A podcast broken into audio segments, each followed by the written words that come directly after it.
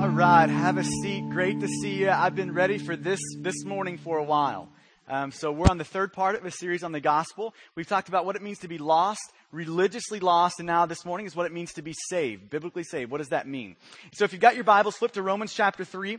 We'll get there here in just a second. Romans chapter three. Um, if you think about the scriptures, there's maybe a couple different ways you can think about them. Um, if you think about maybe the umbrella the scriptures sit under, the umbrella would be the glory of God. So like from Genesis to Revelation, the umbrella that unites the scripture is the glory of God. Now underneath that, you could say this about the scriptures, that they all are meant to bear witness to Jesus.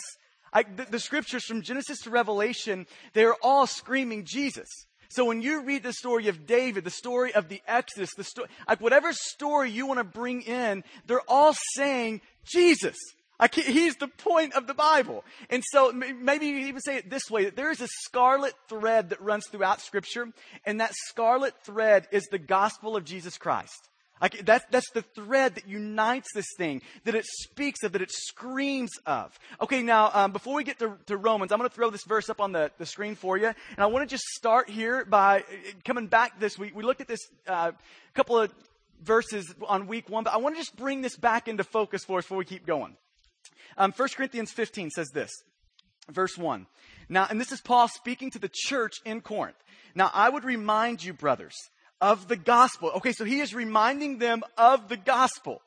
Okay, so, so you might just pick this, this idea up. Even for believers, we need to be reminded of the gospel. This morning, if, if you are solidly in Christ this morning, this could be a beautiful reminder for you, and I think it's really important for you.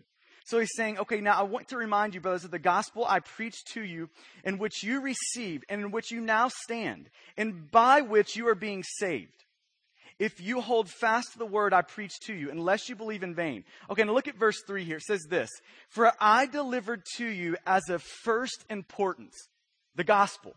So he is saying that of all the different things that I'm writing about, like Paul wrote the majority of the New Testament, right? And so he's saying of all these things that I've written about, all these issues, all of these things. This is the thing of central importance. Like this is the center of what I'm talking about. Everything else radiates from there. This is the center point. This is of first importance. It's primary. So here's the thing. This morning we could roll out the geometry book. We could roll out the economics book. I mean, we could roll out the Cowboys depth chart. I mean, we know it well, right? I mean, we could roll out all these things, and he's saying, listen, none of those are primary. We could throw this in a theological kind of an arena, and we could say, listen, we could talk about end times all day long.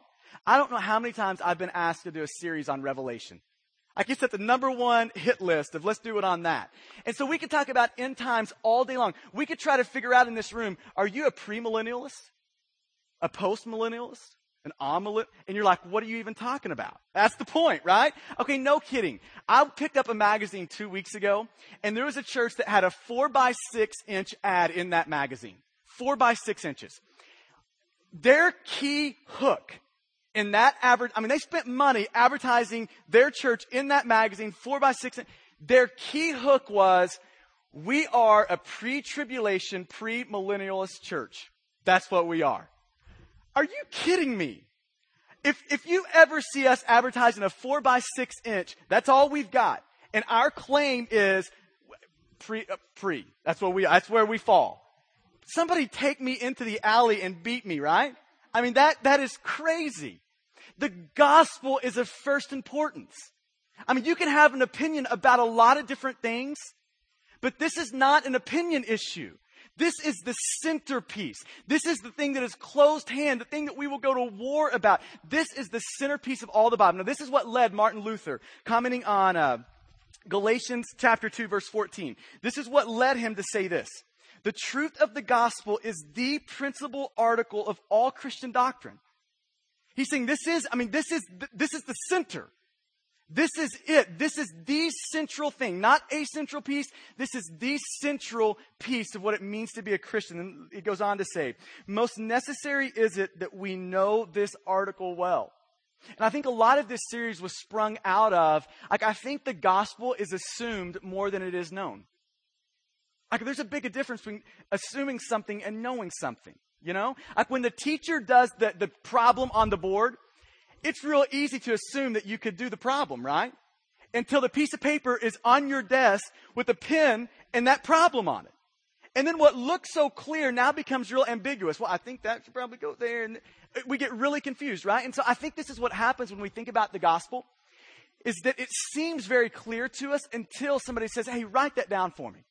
Hey, throw that down right here and let me see what the gospel is. Th- then this idea of assume, well, I think it's, th- then this comes into play. So we've been really diligent to try to give you a biblical definition, the biblical scope of what the gospel is and what it means. Okay, we'll get there here in a second. But he goes on to say, not only that we know this article well, but that we can teach it to others. And I love this last line, and, it, and beat it into their heads continually. Because we are all prone to forget the gospel in our life. You can be a believer in here for 30 years, and I'll promise you, you are prone to forget the gospel. Okay, so Romans.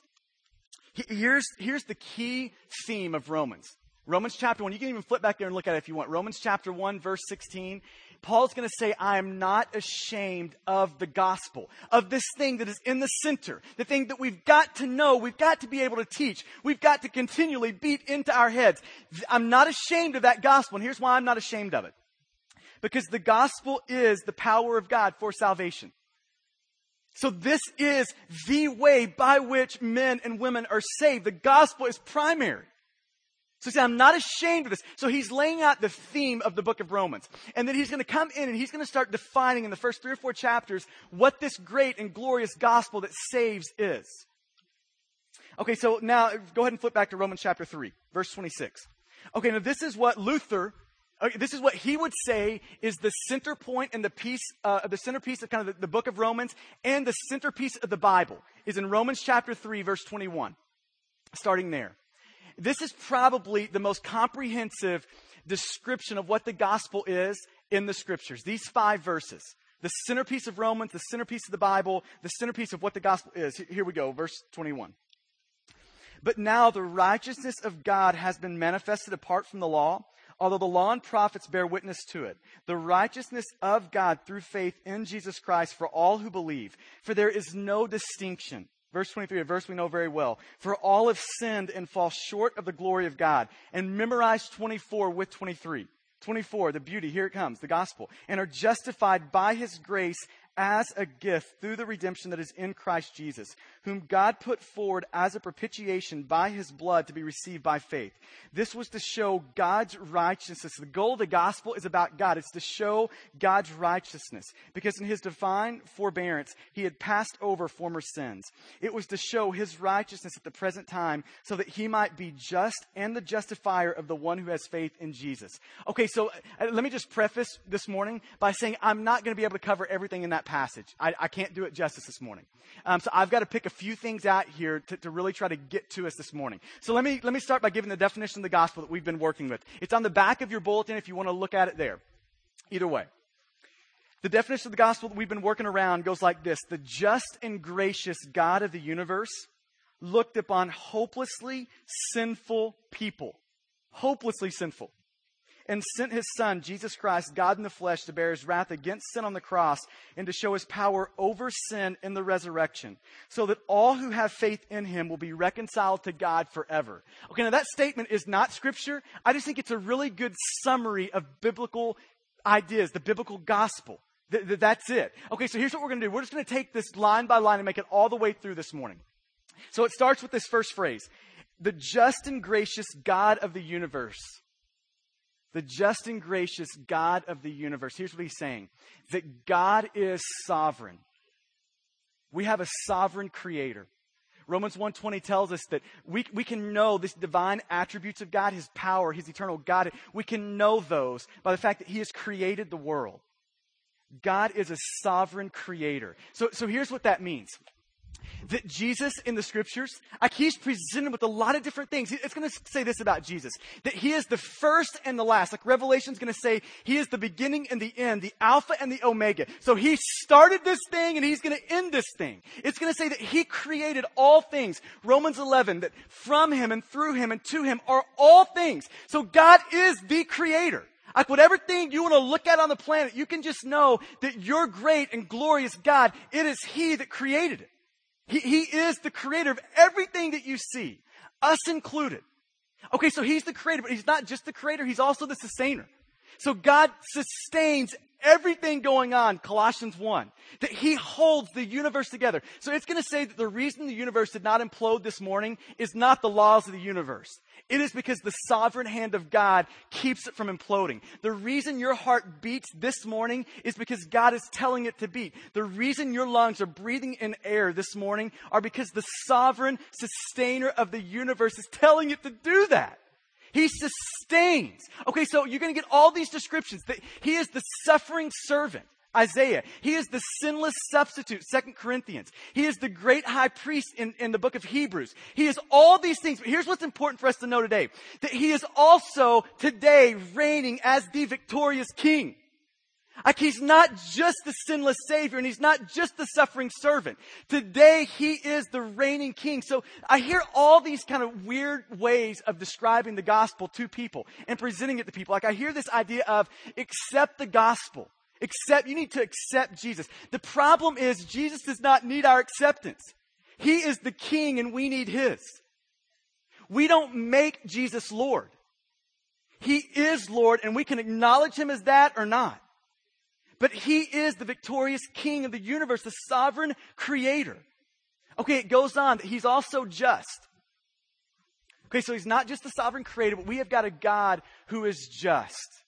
Now, this is where the tables turn just a little bit for us, um, because I, I think in our day, here's what's happened that we have made a God out of love as opposed to recognizing that God is love. And there's a whole, I mean, that's a whole different category of thinking.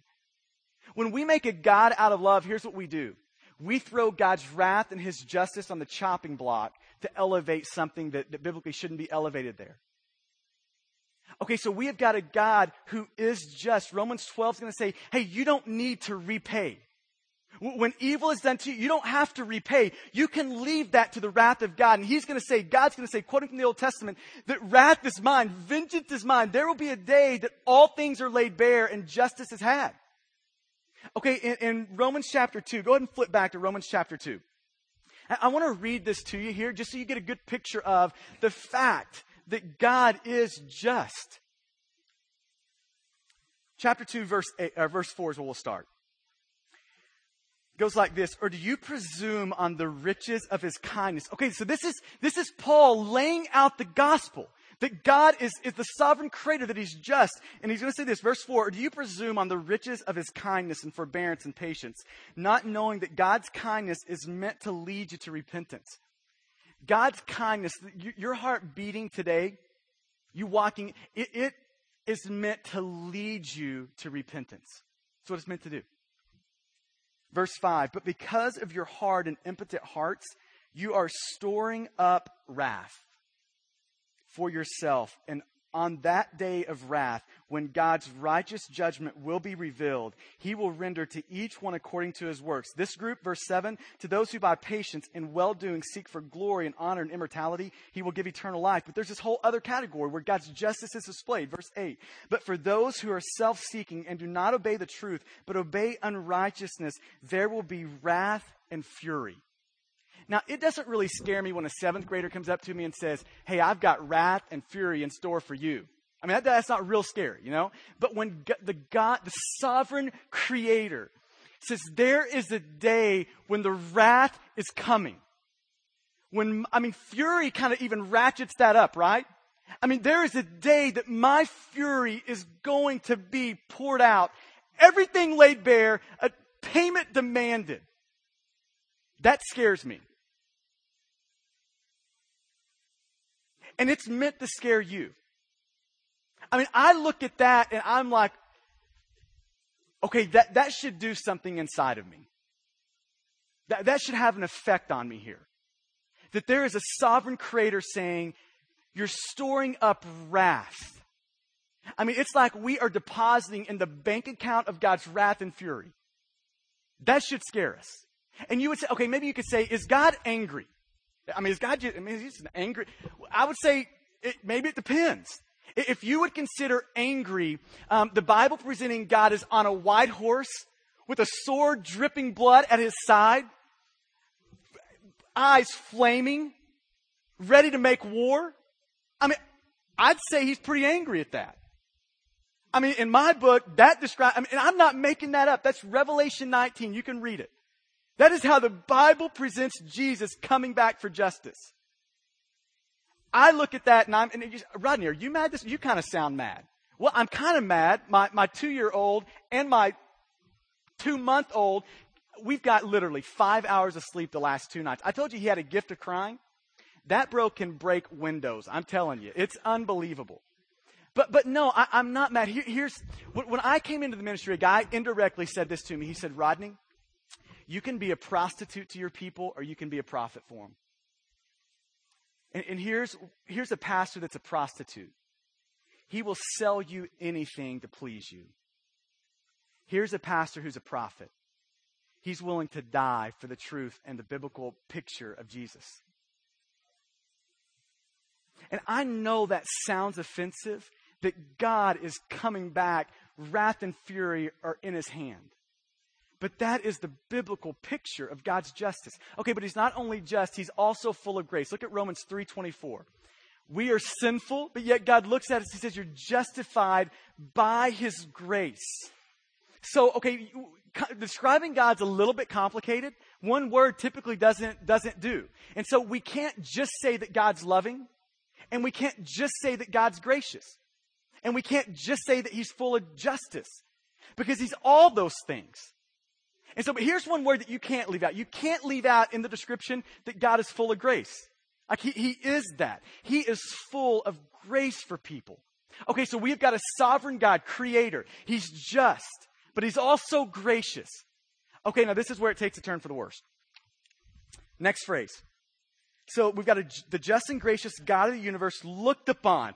This is where it turns bad. I'm just going to preface you. If you've come in here this morning with kind of the feelings on a sleeve, a sledgehammer called Romans 3 is about to come out and kill them. All right? So I'm just prefacing this. The just and gracious God of the universe, here's what he did looked upon hopelessly sinful people.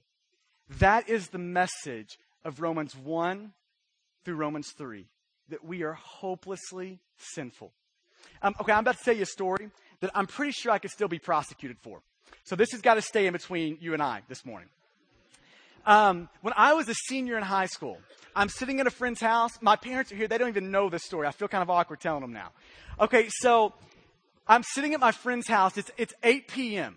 I get a phone call. I'm the quarterback of our football team. Three linemen call me.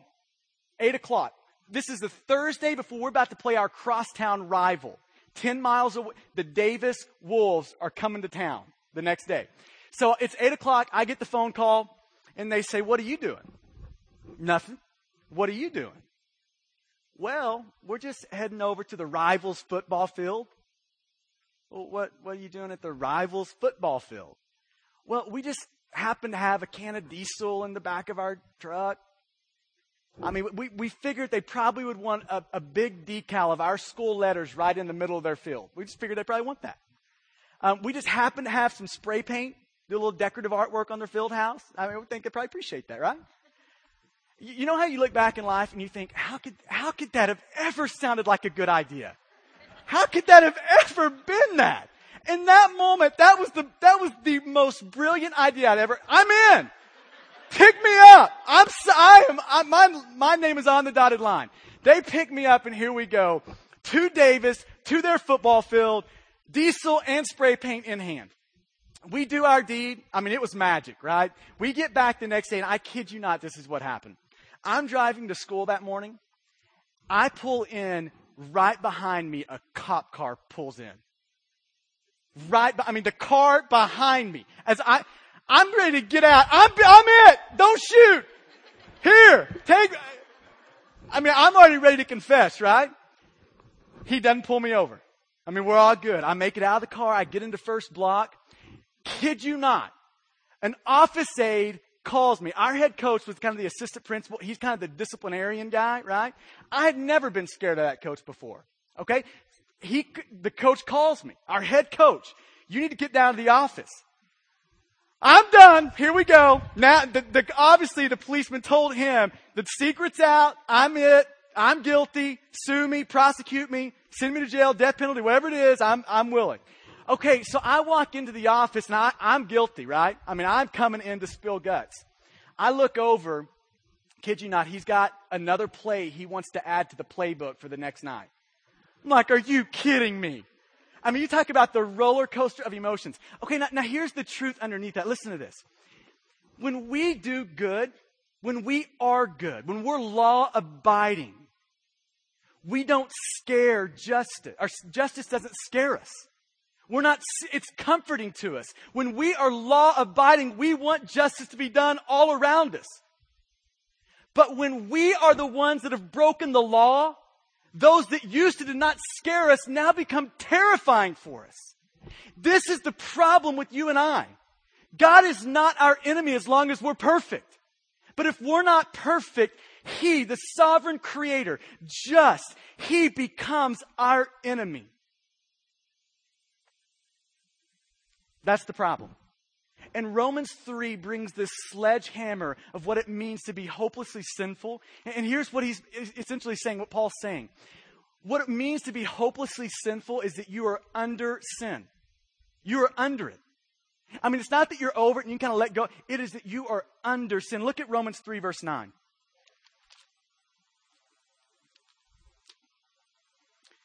Paul's kind of given this, he's kind of wrapping up this idea. He spent two chapters on you are sinful people. He's starting to kind of wrap this idea up in verse 9. He says this What then? Are we Jews any better off? No, not at all. For we have already charged that all, both Jew and Greek, all of you, we've, we've already charged, Paul saying, that all are under sin. And we spent week one trying to, to lay out what it means to be under sin. That it's more than just breaking God's laws, right? Like sin is lawlessness, 1 John 3 4, but it's more than external actions. Sin in its essence, like the root of sin, is in our affections. This is why Jeremiah, the most concise definition of sin, Jeremiah 2.13, Jeremiah comes, he says, this is, this is what evil is. It is turning from God, Jeremiah 2.12, 13. Turning, turning from God, the source of living water, the fountain of living water, the source of joy. It is turning from God for life, and it's trying to build all these other cisterns, all these little pot holders that we think will hold water for us and give us life. It's forsaking God thinking that sex will do it, thinking that a wife, a husband, a marriage, a kid, like all those things make great gifts, they make horrible gods. The essence of sin is we have turned from God and we love other things. That's what it means to be under sin. We have turned from God, the source and the fountain of living waters, and we have sold ourselves to a thousand other lovers. But, but it gets worse. You ready for this? I know this is really encouraging this morning so far. Not only are we under sin, or actually, let me, let me go to verse 10, go, chapter 3, verse 10, and let me give this description so you see a real vivid, real vividly what it means to be under sin here. So let me read this to you here. Verse 10, chapter 3, verse 10. Here's the definition of what it means to be under sin. As it is written, verse 10, none is righteous, no, not one. Saying this is what under sin is. You are not righteous. You're not good. No one understands. No one seeks for God. All have turned aside. Together they have become worthless. No one does good, not even one. And listen, he does not bring in the, the neighbor that's a jerk. He doesn't bring in your coworker that you can't stand and say, hey, why don't you compare him or why don't you compare yourself to him? We'll kind of use that as the judgment. He's saying, no, this is a universal problem. This is not just me, it's not just you, it's all of us. That we are all under sin. He uses these universal type words that we're all under sin, that no one does good. Okay, so we've got a universal issue here. Okay, and then look at verse 13. And I'm going to make this really personal, uh, personable by, by substituting their kind of this general idea of all of us for us, for us individually, ire and we. Uh, watch how this is going to read. Verse 13. Our throat is an open grave. We use our tongues to deceive. The venom of asp is under our lips. Our mouth is full of curses and bitterness. Our feet are swift to shed blood, in our paths are ruin and misery, and the way of peace we have not known. There is no fear of God before our eyes. That's the verdict on you and me, that we are under sin. Okay, this is where it gets a little bit worse. It's not only that we're under sin, but it's that we're dead in sin. This is how Ephesians 2 describes our sinful condition is as we are spiritually dead. Dead people don't make movements toward God. Dead people don't want God. Dead people are completely satisfied and joy-filled, spiritually dead people in rebellion against God. Okay, so he's saying we are spiritually dead. Okay, I, I, think the, the most vivid illustration of this was a preaching professor that would take his preaching class to a seminary. And he would tell them, you preach your best sermon to them. I mean, give them your best stuff.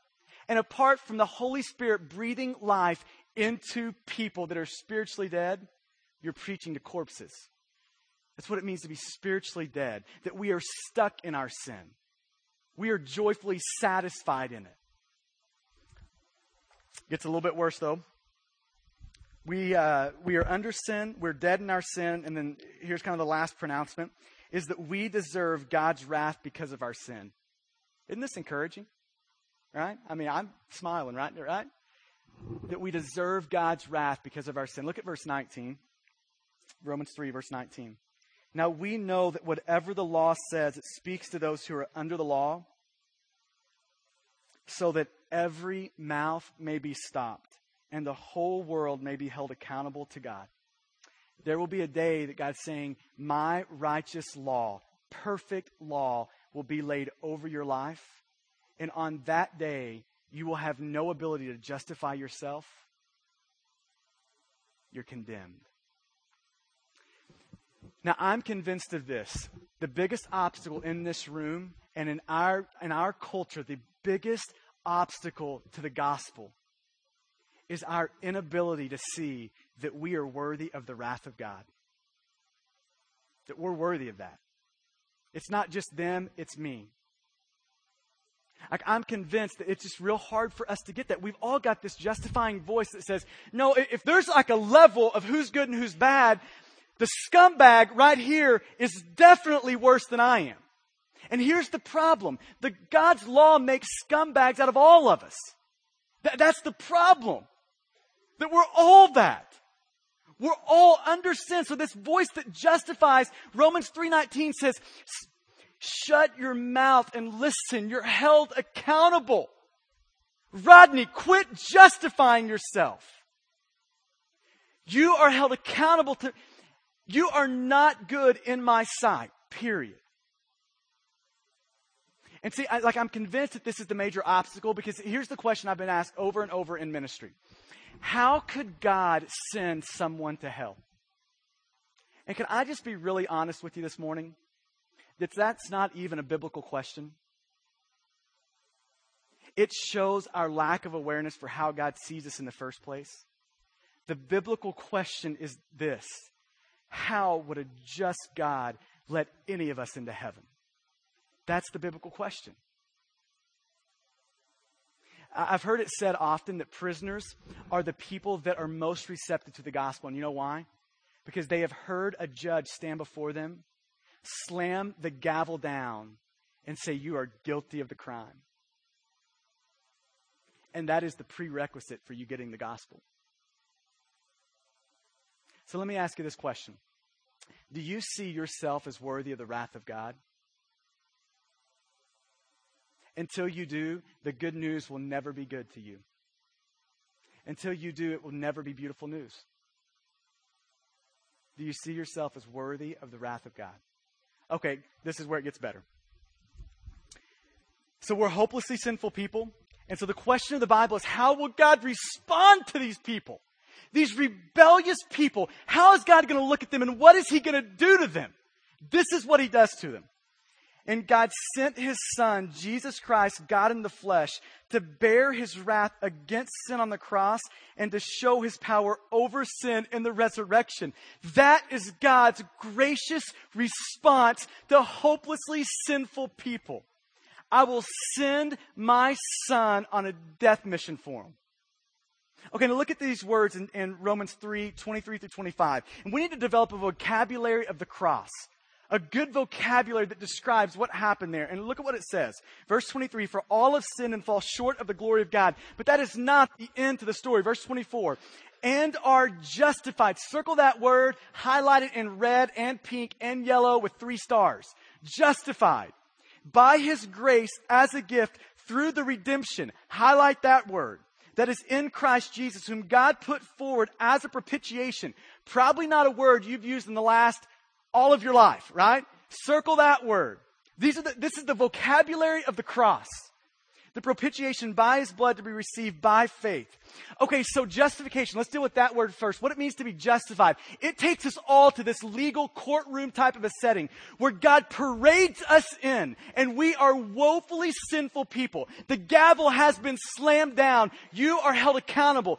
Stop justifying. It is done woefully, hopelessly sinful people. That's what you are. The rap sheet has been read and it's long. It looks a lot like Romans chapter 3, 9 through 18. A lot like that. None of you are good. Rodney, you are not good. You're not righteous. I don't see you as pleasing to me. You are an object of my wrath and the wrath is coming for you. A legal situation. And here is the gospel that Jesus on the cross paid the penalty for our sin. Jesus paid the penalty of God. That is what makes the good news such great news. We are condemned as hopeless sinners. And God comes, sends Jesus, and our debt is paid. Our debt is paid. Isn't that beautiful? Condemned, guilty, accountable, object of wrath and now positionally, we are justified. G, or God no longer treats us like we are, but treats us as if we were Jesus. We're justified. That's the gospel.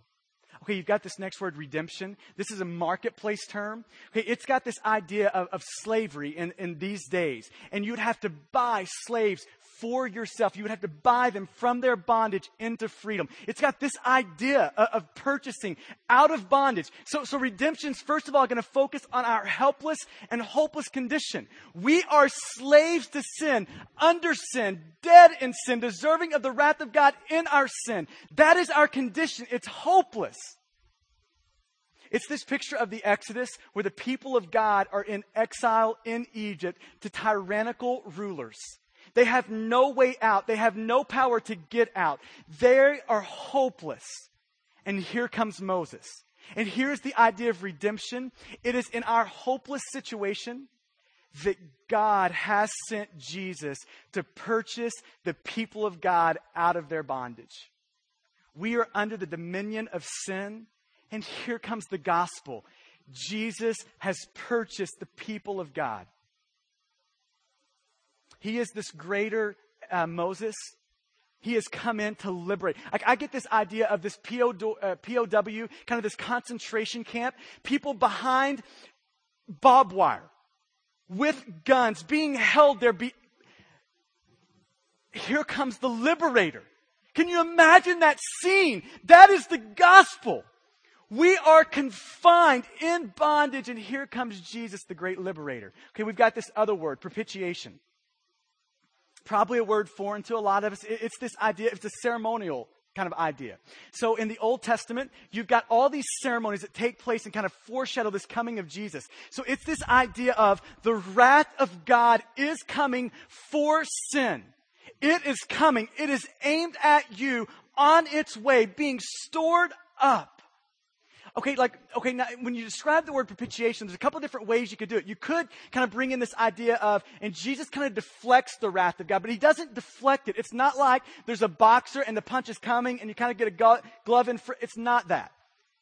Okay, it's, it's much bigger than that. When he says, God, okay, I will drink this cup if it's your will. It's not, God, whatever, I will drink the cup. The cup in the Old Testament signifies the wrath and the fury of God. And on the cross, the wrath and fury meant for us, Jesus lifted up the cup and he drank every drop of it. On the cross, Jesus exhausted the wrath of God, drank every ounce of it for us. In okay, this Old Testament, the sacrificial system, I think there's beautiful imagery here. On the Day of Atonement, one time a year, the high priest, one of the things that they would do is they would get two goats. And they would cast lots over the goat and they would choose one. They would bring one into the temple and they would slay that goat in the temple and he would sprinkle that blood on the mercy seat. And here's what it was symbolizing that the wrath of God has just slaughtered that goat to appease and to exhaust the wrath of God so it wouldn't consume the people. And then he would take this other goat and he would pray over this other goat and he would literally kind of symbolically transfer the sins of the people by confessing the sins of the people, place it on this goat. And a guy would take that goat, lead it out into the wilderness and let it go. It was called the scapegoat. And in the New Testament, Jesus becomes that. He becomes the lamb that was slaughtered for our sin. And here's the effect of that. He becomes the scapegoat who takes our sin, Psalms 9, or, uh, 139, as far as the east is from the west. Do you know why we can boldly say our sin is remembered no more? Because Jesus has paid for it. He exhausted the wrath of God on the cross. The, the cross and the resurrection are, are typically tied in the New Testament.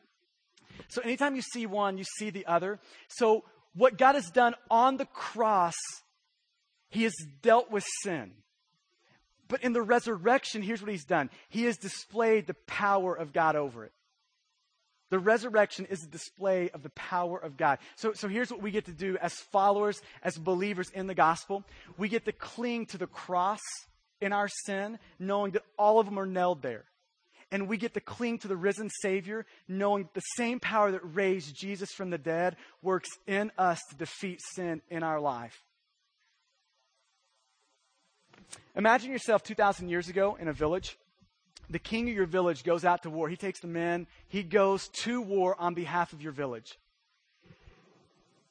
As a person in that village, you are eagerly awaiting the news. Did we win? Did we not? When they go to war, they fight for you. If they lose, you lose. If they win, you win. You are eagerly awaiting the news. And all of a sudden, you see the guy running with the news back to your village. He comes through the doors and he's got one of two options. He's going to give you advice or news. If it's advice, it's going to be a military strategist. And advice sounds like this. We have lost the battle. Archers, you go there. Infantry, you go there and we will fight for our lives here. That's advice. But the gospel is not advice. The gospel is news. News does not need a military strategist. All news needs is a herald. So the herald brings back the great news that listen, it is not up to us to fight for our lives. He brings back news of what has been accomplished for us. He brings back news that Jesus has won the battle for you.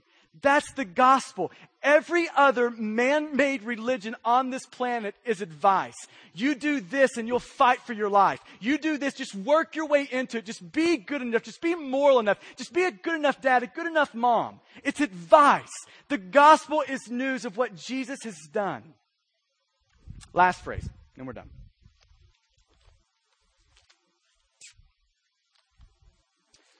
So that all who have faith in him will be reconciled to God forever.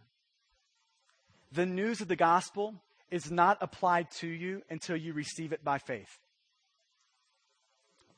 And when you think of the word receive, like it's a radical word because if you've got two things out here, if there's Coke and Dr. Pepper, I can only receive one of them.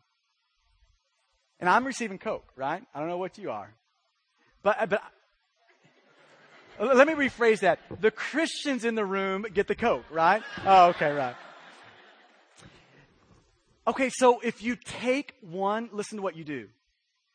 You reject the other.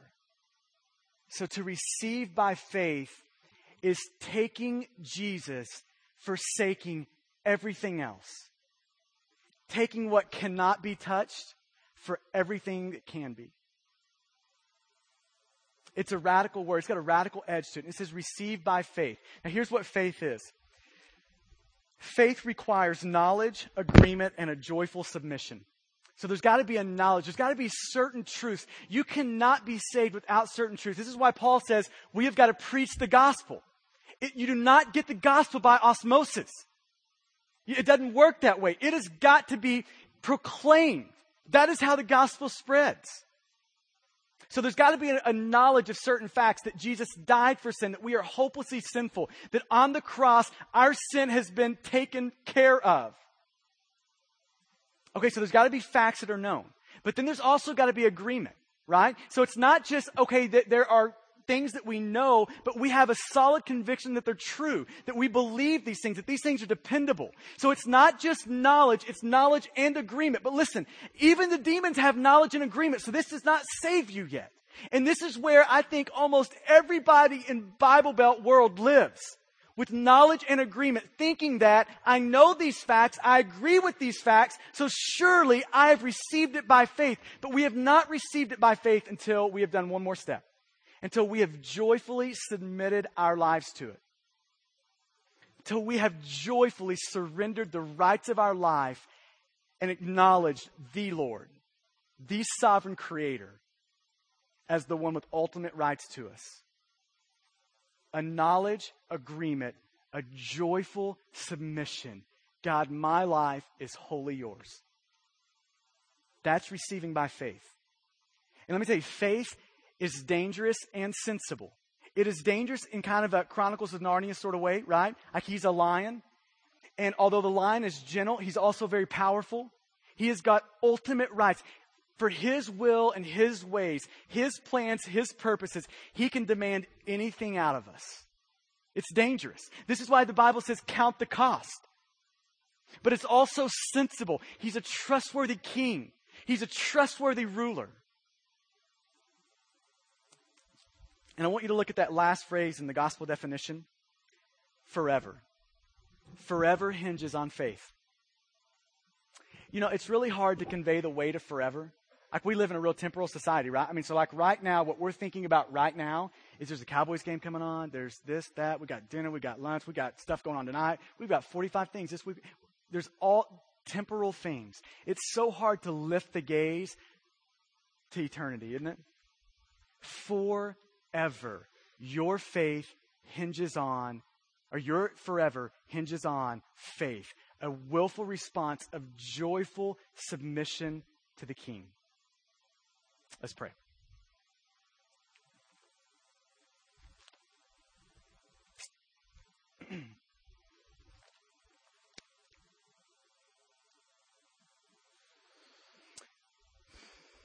Here's how I want to end today this morning I got up and I'm reading 2 Corinthians 5. And this is another place where Paul unpacks the gospel. And, and he's going to say that after he unpacks the gospel, or as he unpacks the gospel, he says that in some way that we are ambassadors of it. We are heralds of the news, proclaimers of the news. And, and then he makes this, this wild kind of a statement. He says, It's as though God were making his appeal to the world through us. And I'm sitting there this morning thinking, this morning a group of people are going to come in to the conference center of all places. And God has given me the weight and the responsibility, the privilege of being the ambassador, the herald that here is the good news. And I want to tell you, this morning it felt a little bit overwhelming. There was a heaviness that came along with that. To make sure it's presented in a way that's clear, that's biblical, that's right. And, and then he finishes that with with this wild statement. He says, We implore you. He's looking at the Corinthian church and he's saying, I am pleading with you.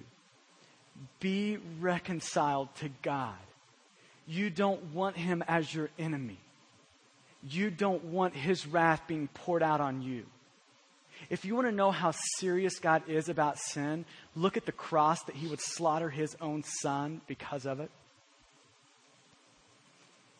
I, mean, I just want to plead with you this morning be reconciled to God. The gospel is great news. The gospel is beautiful news. The gospel is life changing news. The gospel moves us from being an object of God's wrath to an object of his affection. The gospel adopts us into the family of God where we are his sons and his daughters, and all the rights to the king's treasury becomes ours. Now, I just want to I want to beg you if, if that has not happened, be reconciled to God. Faith is more than knowledge, more than agreement. It is joyful submission. God, here I am. All of me, here I am. I'm yours. And before we sing this last song, I'm going to read this quote of my favorite preacher, Charles Spurgeon. And this is him commenting on pleading. He's, he just preached on 1 Corinthians 5, or 2 Corinthians 5, and he's pleading with his people. Be reconciled to God. Let me just read this to you. This is him preaching to his congregation. I plead with every unconverted, unbelieving soul within this place, and I plead as though for my own life. Friend, are you at enmity with God? And God is very angry with you. But on his part, there is every readiness for reconciliation. He has made a way by which you can become His friend. A very costly way to Himself, but free to you. He could not give up His justice and so destroy the honor of His own character, but He did give up His Son, His only begotten, and His well beloved. And that His Son, and this Son of His, has been made sin for us, though He knew no sin. See how God meets you See how willing, how anxious he is that there should be reconciliation between himself and you, guilty man, you, guilty woman. Oh, sirs, if you are not saved, it is not because God will not or cannot save you. It is because you refuse to receive his mercy in Christ. If there is any difference between you and God today, it is not from lack of kindness on His part, it is from a lack of willingness on yours. The burden of your eternal ruin must lie at your own door. Your blood must be on your own hands. And I just plead with you.